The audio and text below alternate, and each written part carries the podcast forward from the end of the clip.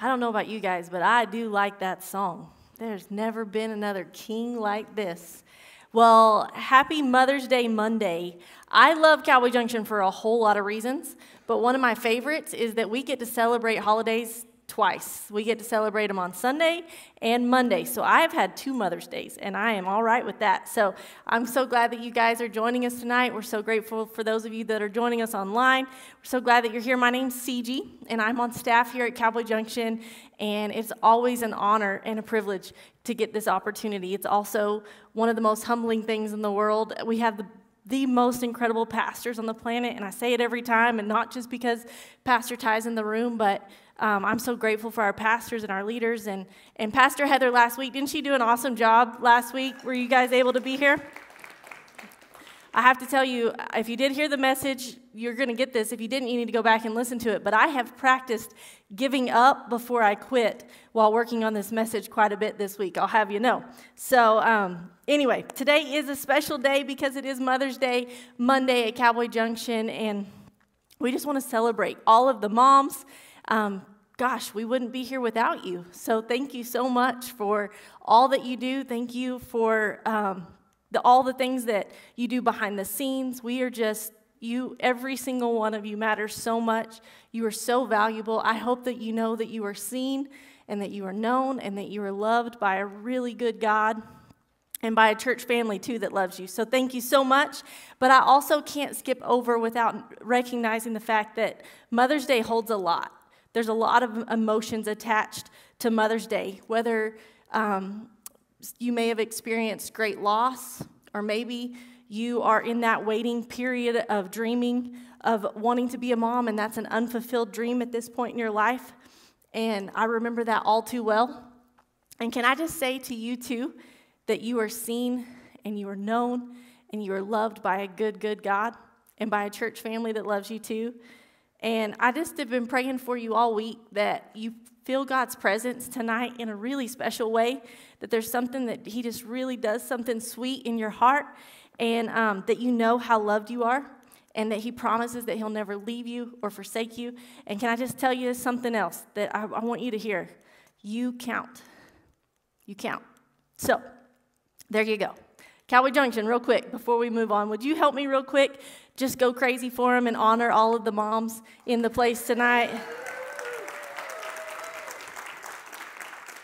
We do have a gift for you as you leave today. They will all the ushers and greeters will be standing out there with a ticket to Little Bits Donut Trailer. I mean, does it get any better than free donuts for Mother's Day, right? And on top of that, Tierney always makes them 100% fat free in the center. So you can get some donuts. But in honor of Mother's Day, I have some mom jokes for you. They're like dad jokes, only better. So, and you're Monday night, so y'all are to have to help me, okay? You got to laugh. All right, here we go. Two children ordered their mother to stay in bed one Mother's Day morning. As she laid there looking forward to breakfast in bed, the smell of bacon floated up from the kitchen. But after a good long wait, she finally decided that she needed to go downstairs and check out what was going on to investigate. She found both of her children sitting at the table eating bacon and eggs. One of her children explained, As a surprise for Mother's Day, Mom, we decided to cook our own breakfast. Thank you. Good work, Camden. Backing me up. A kid asked his dad, Dad, what's a man? The dad says, A man is someone who is responsible, hardworking, and cares for their family. The kid says, one day I hope I can be a man, just like mom. Last one. What three words solves dad's every problem? Ask your mother. Awesome. Thank you, Camden. On that note, we probably ought to pray. Father, thank you so much for tonight, for this opportunity to be here, God. And Lord, Mother's Day is so special, and it's a, the, all of that is so incredible. But more than that, God, I'm so grateful that we have the opportunity to be here tonight, to spend some time in your presence, to spend some time in your word. And I pray that you would take all of this that I feel like you've placed on my heart and you would make it yours, whether it's in my notes or not, whether I've practiced it or not. But I just pray that every word that flow, comes out of my mouth would be 100% from you and that you would use it and make it exactly what you want it to be, God. I pray you would anoint tonight. And I pray that you would give each of us ears to hear and hearts to be receptive to the word that you have for us. Use tonight. In Jesus' name we pray. And everybody said, Amen. We're going to be in Matthew chapter 18, in the first six verses of Matthew chapter 18. So if you have your Bibles, if you'll open that up to Matthew chapter 18, and I'm going to start reading in verse 1. If you don't have a Bible, we'd love to give you one. You can stop by the Connect booth before you leave. But you also, if you don't have a Bible with you, you can follow along on the screen. So, verse 1, it says, At that time the disciples came to Jesus, saying, Who is the greatest in the kingdom of heaven? And calling to him a child, he put him in the midst of them and said, Truly I say to you, unless you turn and become like children, you will never enter the kingdom of heaven. Whoever humbles himself like this child is the greatest in the kingdom of heaven. And whoever receives one such child in my name receives me. But whoever causes one of these little ones who believe in me to sin, it would be better for him to have a great millstone fastened around his neck and to be drowned in the depth of the sea. That escalated kind of quickly, didn't it? You may be thinking, um, this is a rather interesting text for Mother's Day, Cigi. And I would agree with you. I have had several conversations with the Lord about, aren't you sure, God, that you don't, you don't want to talk about like 10 great ways to be a good mom or 10 wonderful ways that we can honor our mom? And I just could not get this idea of what it meant to be childlike off my head and off my heart. And so that's what we're going with tonight. And this message, I don't believe is just for moms, but I do believe that as moms, you should be able to re- relate almost better than anybody about what childlike behavior looks like. Unfortunately, we can also relate to ch- what childish behavior looks like too. But so the title of tonight's message is Like a Child. And there's so many places in Scripture where we hear about children or being childlike or children in the kingdom of God. And we're reminded to be childlike. So, this story that we just read in Matthew chapter 18, it's also found in Mark 9 and Luke 9. And then there's also where Jesus talks about children and the kingdom of God, which is found in Matthew 19, Mark 10, and Luke 18, just in case y'all need it for homework this week. And in Mark 10, I'll read you just a little piece of what it says there. Mark chapter 10, verse 13. Then they brought little children to him that he might touch them. But the disciples rebuked those who brought them. But when Jesus saw it, he was greatly displeased and said to them, Let the little children come to me and do not forbid them for of such is the kingdom of God. Assuredly, I say to you, whoever does not receive the kingdom of God as a little child will by no means enter it. And he took them up in his arms, laid his hands on them, and blessed them. So I would say that we could easily say that it's obviously important, this concept of being childlike and the kingdom of God, children and the kingdom of God, is something that is important to Jesus, which should mean that it should be important to us too. So, we're going to dive in. Here we go. Back to Matthew chapter 18, verse 1. We're going to read it again. At that time, the disciples came to Jesus saying, Who is the greatest in the kingdom of heaven?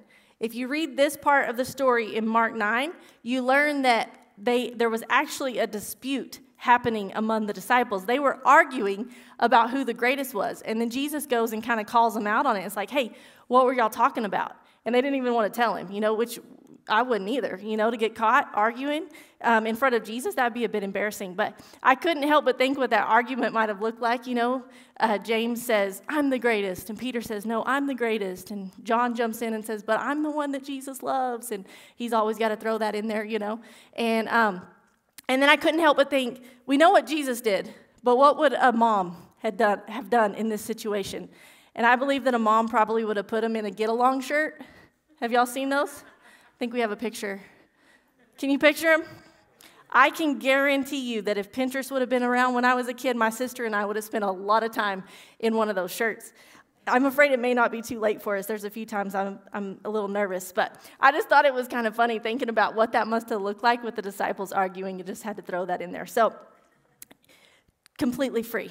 So, this argument about who the greatest was was something that was rather common amongst the disciples. This wasn't the only place that you find them talking about who the greatest was. There's actually, at the Last Supper, supper in Luke chapter 22, there was another dispute that arose among them. So, in Luke 22, verse 24, it says, A dispute also arose among them as to which of them was to be regarded as the greatest.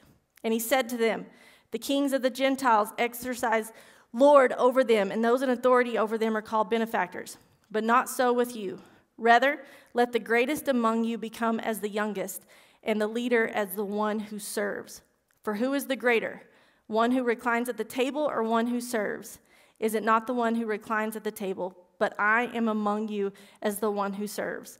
And then we also know that the disciples, uh, James and John, their mom actually asked Jesus one time, Can my son sit next to you in your kingdom? Can they be considered the greatest? This, this, uh, this argument, this wanting, this pursuit of greatness was something that was so common.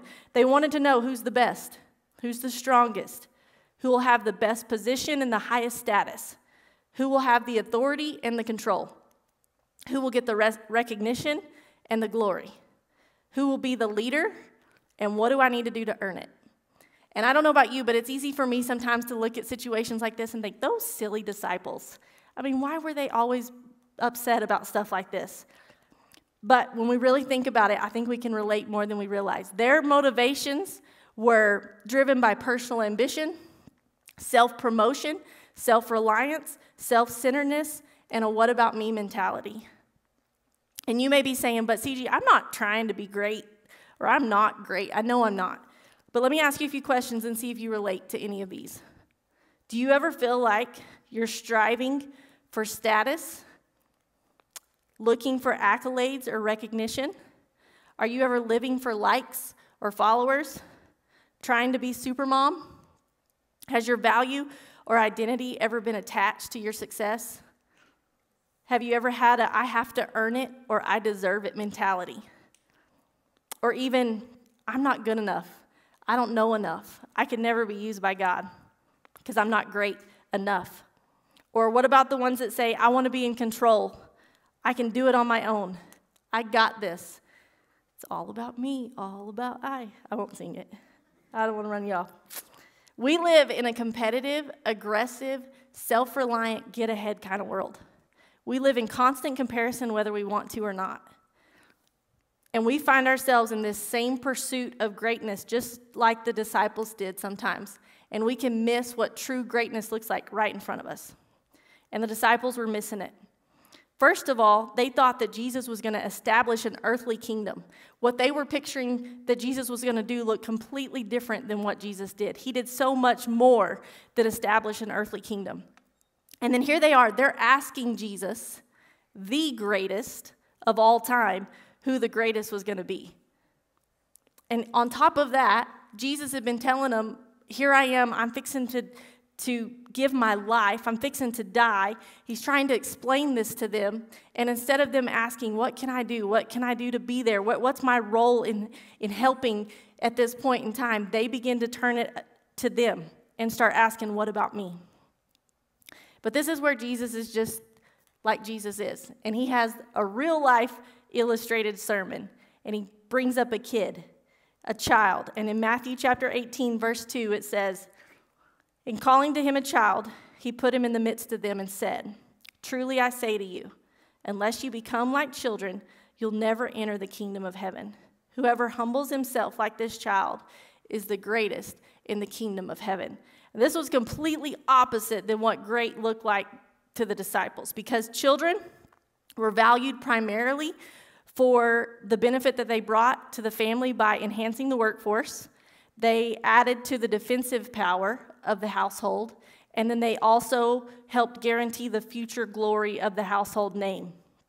They had no rights or significance apart from their future value to the family, and they were powerless in society. But yet, Jesus celebrated their dependency and their humility that can come from a child's weakness, defenselessness, and vulnerability. So, I believe there's a whole lot we can learn from what it looks like to be like a child. I think we can learn that we can be like a child in our dependency on God. A child is 100% dependent on their parents, right? For everything their food, their needs, everything. But even further than that, like they don't even get to make any part of the plan for the next day. They're, they can't transport themselves anywhere. They are 100% dependent on their parents for everything. whether they want to or not, whether they like it or not. And I feel like we can learn so much from what it looks like to be like a child in how we depend on God, in how we trust, in how we live surrendered, in how we, we just um, live out like, God, I, I don't understand always what you're doing. I, this, sometimes this doesn't make sense, but I'm going to live surrendered and fully dependent on you, whether I like it or not. Proverbs 3 5 through 6 is an awesome scripture memory verse if you're looking for one. Trust in the Lord your God with all your heart and lean not on your own understanding. In all your ways, acknowledge him, and he will direct your paths. Another way I believe that we can be like a child is in our humility. James 4:10 says to humble yourselves in the sight of the Lord, and he will lift you up. Humility is one of those things that's easy to talk about, but not always easy or fun to live out. Am I right? But Pastor Ty spoke a few weeks ago and talked about, he started his whole message off talking about it's not about you. It's not about me. It is about us living our life for His glory, to point to Jesus. That is why we are here. It is not about us. And humility is one of those things that, while it may not be fun to walk out, it is so important. We've gotten to witness here lately a little bit of childlike humility because we signed our three year old son Case up for T ball. Don't ask me what we were thinking, we don't know. Um, but we played T ball with a bunch of three and four year olds, and uh, to get to watch them play t-ball. Now i we take things pretty serious. Like we were supposed to work hard and do our best and all those things. And you would think that when it was their turn to bat that they would want to hit the ball as hard and as far as they could or run as fast as they could to the base or be the one that gets the ball. And i can tell you right now that case and most of the other children playing could care less about how hard they hit the ball or how fast they run. He was only concerned about what snack he was going to get after the game. because it wasn't about him. He just he, he didn't care how good or great he was. And I love watching that humility play out um, like that in a child. And then last one, I believe we can be like a child in our desire to learn and to grow. The favorite, the, the most popular word in our house right now is why. Why? Why? Why? Because kids are like sponges and they want to learn and they want to grow and they're constantly looking for more information to figure out how to grow. And God wants the same for us too. In Proverbs 1 7, it says, The fear of the Lord is the beginning of knowledge, but fools despise wisdom and instruction. We're supposed to want to learn and to grow and become, to grow up in our faith, to become who God wants us to be, to be okay with God constantly molding us and shaping us and teaching us how to be the people that He's called us to be. So, a child looked completely opposite and completely different than what these disciples thought that greatness looked like. But I think we can take a whole lot away from what a childlike faith looks like in our life. It's that upside down kingdom that Pastor Ty talked about a few weeks ago.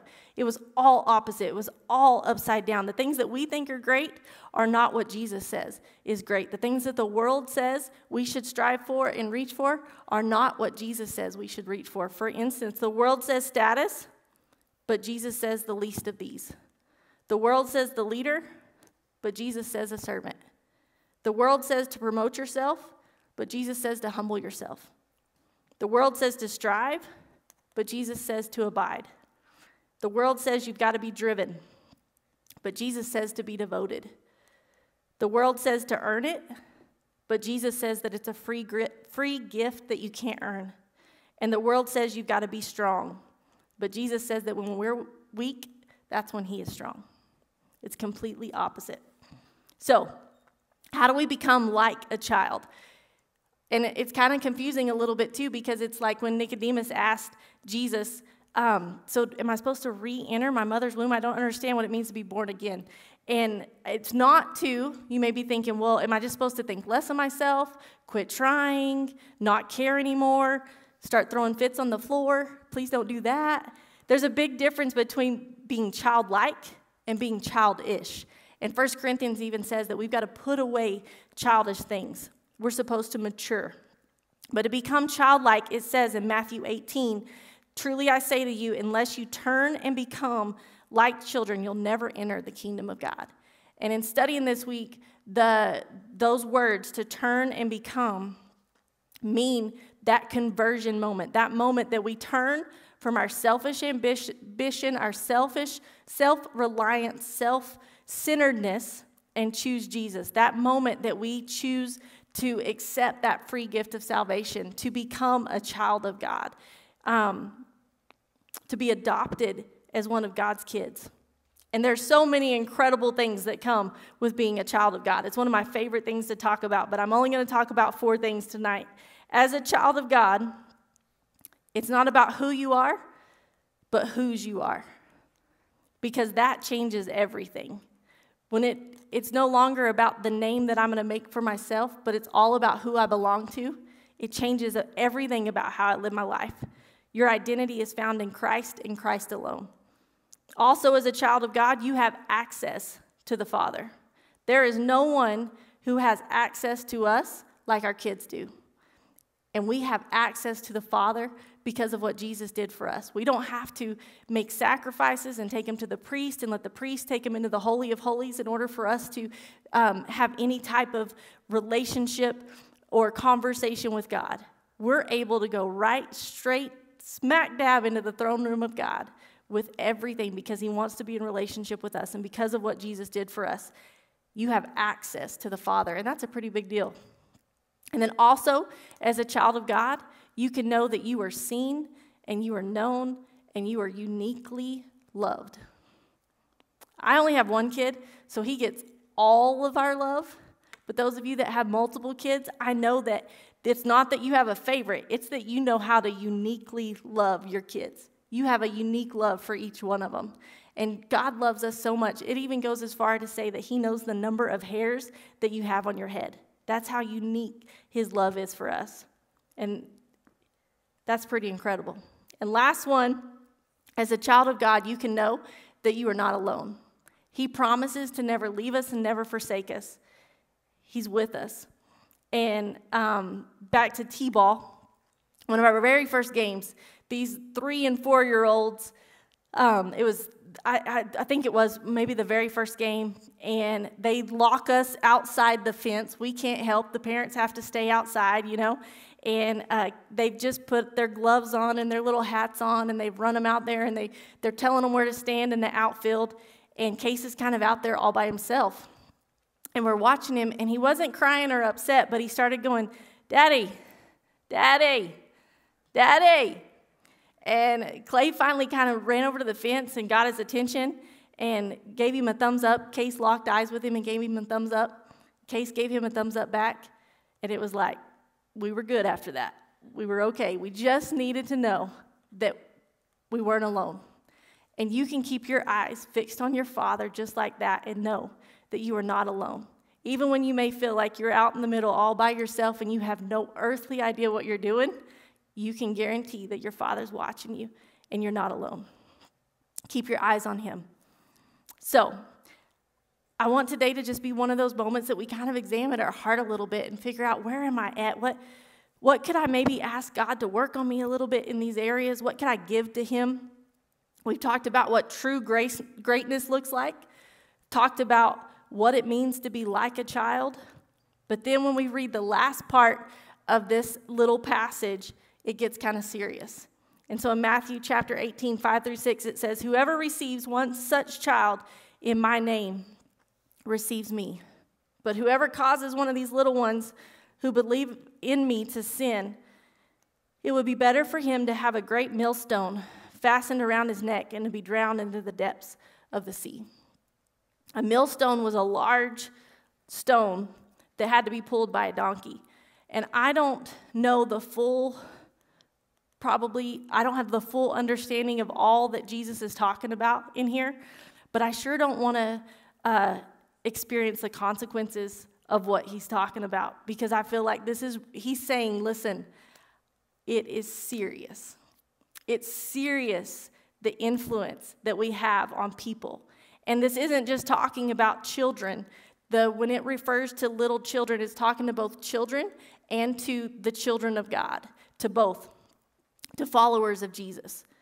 And so we have to recognize that the influence that we have is a big deal and it's serious. We're all influencing someone. And I know it's easy to say sometimes, like, um, but I'm not the one on the platform, or I'm not the one with the microphone, or nobody needs to follow me. I live by the do as I say, not as I do motto, right?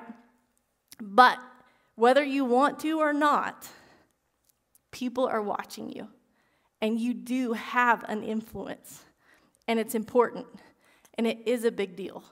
And we have to just stop. Pastor Ty would say, let's call a timeout and examine for a minute. What does our influence look like? And who are we pointing to Jesus? How are we pointing to Jesus? Because it is a big deal. I was just thinking back this week about all the incredible influences I've had in my life. I've been so blessed and I'm so grateful for some incredible influences. I um, had incredible kids' church pastors. When I was seven and a half years old, we went to Gospel Lighthouse in Lovington, New Mexico, and uh, Raymond and Gina Anderson were my kids' church pastors, and that was where I accepted Jesus. Uh, it's February 18th with my kids' church pastors. I'll never forget it, and I'm so grateful that they were willing to serve and be an influence in my life when I was seven years old. But then I went on to have incredible youth pastors, and now pastors and friends and mentors and countless people in my life that I could say have been incredible influences in my life that I'm so grateful for. But if I could pick one person that's made one of the big, had one of the biggest influences on my life, it would be my mom. And I feel like it's Mother's Day. It's only appropriate that I'm able to talk about my mom and the influence that she's had in my life. And I would also say that she doesn't love the fact that I'm talking about her and that she's far from perfect. You, you guys are Monday Nighters. Y'all know her. You know, you know that's the truth. And that I would kind of struggled a little bit with this because I didn't want it to become about her. But I did want to give an illustration, a way to say, like, for you to see how powerful and important that influence is, and to also know that it's not too late for you to have that kind of influence in the lives of the people around you. And so, my mom, she grew up in a great home, great family, but they didn't know the Lord. They didn't go to church. Maybe Christmas and Easter, that was about it. Uh, went off to college, made decisions. She would say she has a past and won't tell me what it includes, you know, that kind of past. Um, there's, there's all those things. Didn't know Jesus. And when she was early 30s, she met Jesus at Cheyenne at the rodeo at a church service, raised her hand and asked Jesus to come into her heart and began following him. And just because she made that decision that day didn't mean that she had all the answers or that she knew what she was doing or that she understood all that the Bible had to say, but she started taking one step after one step to follow Jesus. And so I had the opportunity to watch her pursue Jesus, to watch her learn and grow and be in her word, to have us in church every single time the doors were open. Um, our, some of our biggest arguments when I were a kid was um, whether it was the Sunday I had to wear a dress or not, because it was like every other Sunday. One Sunday I had to wear a dress, and one I didn't have to wear a dress. And uh, those were my favorite Sundays when I could wear my jeans.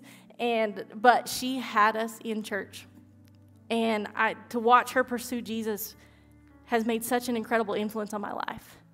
And then to watch her depend on Him when she was a single mom, and I didn't even realize how hard things really were for us. I didn't know how hard she was. It was was to make it at the time. And I'll never forget one day our washing machine broke, and it was kind of like the washing machine along with all sorts of other things that she didn't know how to pay for and didn't know how to fix. And I can still see it. It's clear, it's so crystal clear in my mind. Her taking both of her hands and laying it on our washing machine and praying out loud that Jesus would fix our washing machine because she didn't have anybody else or any other means to get it fixed. That kind of faith that influenced my life in such a big way. And the washing machine started working but that's not the part that I remember. It was her faith in that moment to depend on God no matter what. And then she taught me and influenced my life in a lot of ways and what it looks like to be a rebounder and what it looked like to mess up and make mistakes, big and small, and be quick to say, I was wrong or I'm sorry. One day we were trying to load some calves. We had been roping and we had to take them somewhere. It was just the two of us. They were Holsteins, so they were stupid. And they kept turning around, and there was this one calf that kept turning around and about running over us. And one time he did and kind of ran into mom with the hot shot. And she said something along the lines of, You little, and I can't say that word in church. And she immediately stopped and said, Cigi, I'm so sorry. Used to, that was just part of what I did and what I said. And, and sometimes it's still, when I get bumped, that's what comes out, but that's not who I want to be. God's changed me. I'm a new creation in Christ Jesus. And, but I'm not afraid to tell you that I messed up and that I'm sorry. And then I've also got to watch her. She's influenced my life and how she stepped out in faith. She was still a single mom, teaching in the public school system, two years away from retirement, and she felt God's call in her life to start a Christian school. And she gave up all of that the security, the promise of retirement, all the stuff to say, I know that this is what God's called me to do, and I'm going to step out and do it. And I continue to get to have a front row seat to watch her have a kingdom influence. And I'm so grateful. But like I said, I'm only sharing this story with you because, well, it's Mother's Day and I thought it was appropriate. But I feel like when it comes to us, sometimes we think, I could never have an influence, or Cigi, I've messed up too bad, or I've gone too far. And there's a few things I want you to know. First of all, when it comes to influence, you have to recognize that you have influence. Whether you want to or not, somebody's watching you. Secondly, it is not too late. No matter where you're at, you have not gone too far. God can still use you Pastor Ty says all the time if you're able to do this, you still have influence. He's still got a call on your life. And you can start with the people around you. Like, I don't know where to start. I don't know what to do. I don't know how to have influence. Start with who you live with. Moms, those tiny disciples that you're raising, you have an incredible opportunity to be an influence in their life. And then we've got to remember that we've got to stay connected with Jesus because we can't make it happen on our own. We have to stay connected. We have to be, um, we have to let fruit happen. I told everybody that I want to be somebody that stays so connected to Jesus that I just slosh Jesus everywhere I go. But that doesn't happen without us staying connected to the vine because He's the one that makes fruit happen. And then I think when it comes to influence, you can maybe take some time to examine your heart and say, What breaks my heart? What am I passionate about? If you love it, you'll do it. If you hate it, you'll change it. And if you cry over it, you'll heal it. Something we say around here quite a bit. What is it that you're passionate about? Because maybe that might be the place that you can have a really incredible influence. And then lastly, if you still can't figure out, man, I want to have influence, but I'm not real sure where or how, I've got an idea. Pray about serving in kids' church. We're talking about kids, we're talking about influence, and I'm not kidding around with it. That's an incredible place to have influence. If you've been thinking, man, I'd really like to do something, I don't know what, pray about it because kids' church may be a really great place to get involved. Unless you're bad with kids, and then we don't don't get involved in kids' church. So let me remind you your life matters, and what you are doing matters. And it is a big deal, it's serious, and somebody's watching you. As we close today, um, I just wanted to share a couple more things. We went on a, mom and I went on a trip recently, and we were eating dinner the first night, and she asked me, she's like, what is your favorite part about being a mom? And in the moment, I was like, man, I can think of some things I don't love. But really, almost every part of it, I love. I love so many things about being a mom. There's so much, I couldn't name anything. And the more I've thought about it and stewed on it the last couple of weeks, I got to thinking about, you know, I think what I love the most is when Case picks me, which is rare because he's a daddy's boy and he also has some incredible grandparents around that he loves very much. And so I'm pretty far down the totem pole. But when he picks me and wants to be with me and wants to sit with me, There is absolutely nothing like it on the planet. And I feel like God kind of feels this exact same way about us. When we just pick Him and say, There's nothing else that matters besides you right now in this moment. And that's how we're going to close today. We're going to, the worship team's going to pray, play one of my favorite songs. It's called Nothing Else. And it says that nothing else, nothing else. I just want you. Even at the beginning, it gives us an opportunity to say, God, forgive me for any time I've made this about me. Forgive me for any time that I've put my own self, this what about me mentality, into the way I'm living my life. Forgive me for the things that maybe the times I didn't walk, it, walk out in humility or that I wasn't fully dependent on you. And help me to become that person that you want me to be. So that's what we're going to do is we're going to worship. But if you're here today and you would say, when you were talking, Cigi, about it to be a child, you have to turn. You have to make that moment to repent and, and turn from the selfish ways, to turn from your sin, to follow Jesus. I want to make that decision, decision tonight. I want to choose Jesus we would love to pray with you. And when the worship team is playing and singing, I'm going to make my way out to the lobby to the Jesus sign. And if you'll just make your way out of your seat and walk right back there, I would love to talk to you. I'd love to pray with you. If this is that moment where you would say, I want to choose Jesus, I want to become a child of God. Or maybe you would even say, I've, I've made the decision to follow Jesus, but tonight I need to make that decision to come back home. I would love to talk to you. I'd love to pray with you. And then also, our prayer team is going to be available. They're going to be standing up here along the front. If you're a part of the prayer team when we stand, if y'all would come up here. If you need prayer for anything, somebody to be believing with you, agreeing with you, standing in the gap with you, then our prayer team would love to do that. So, Cowboy Junction, would y'all stand to your feet? Let's take this moment and just remind ourselves and remind God that there is nothing else that we want but Him.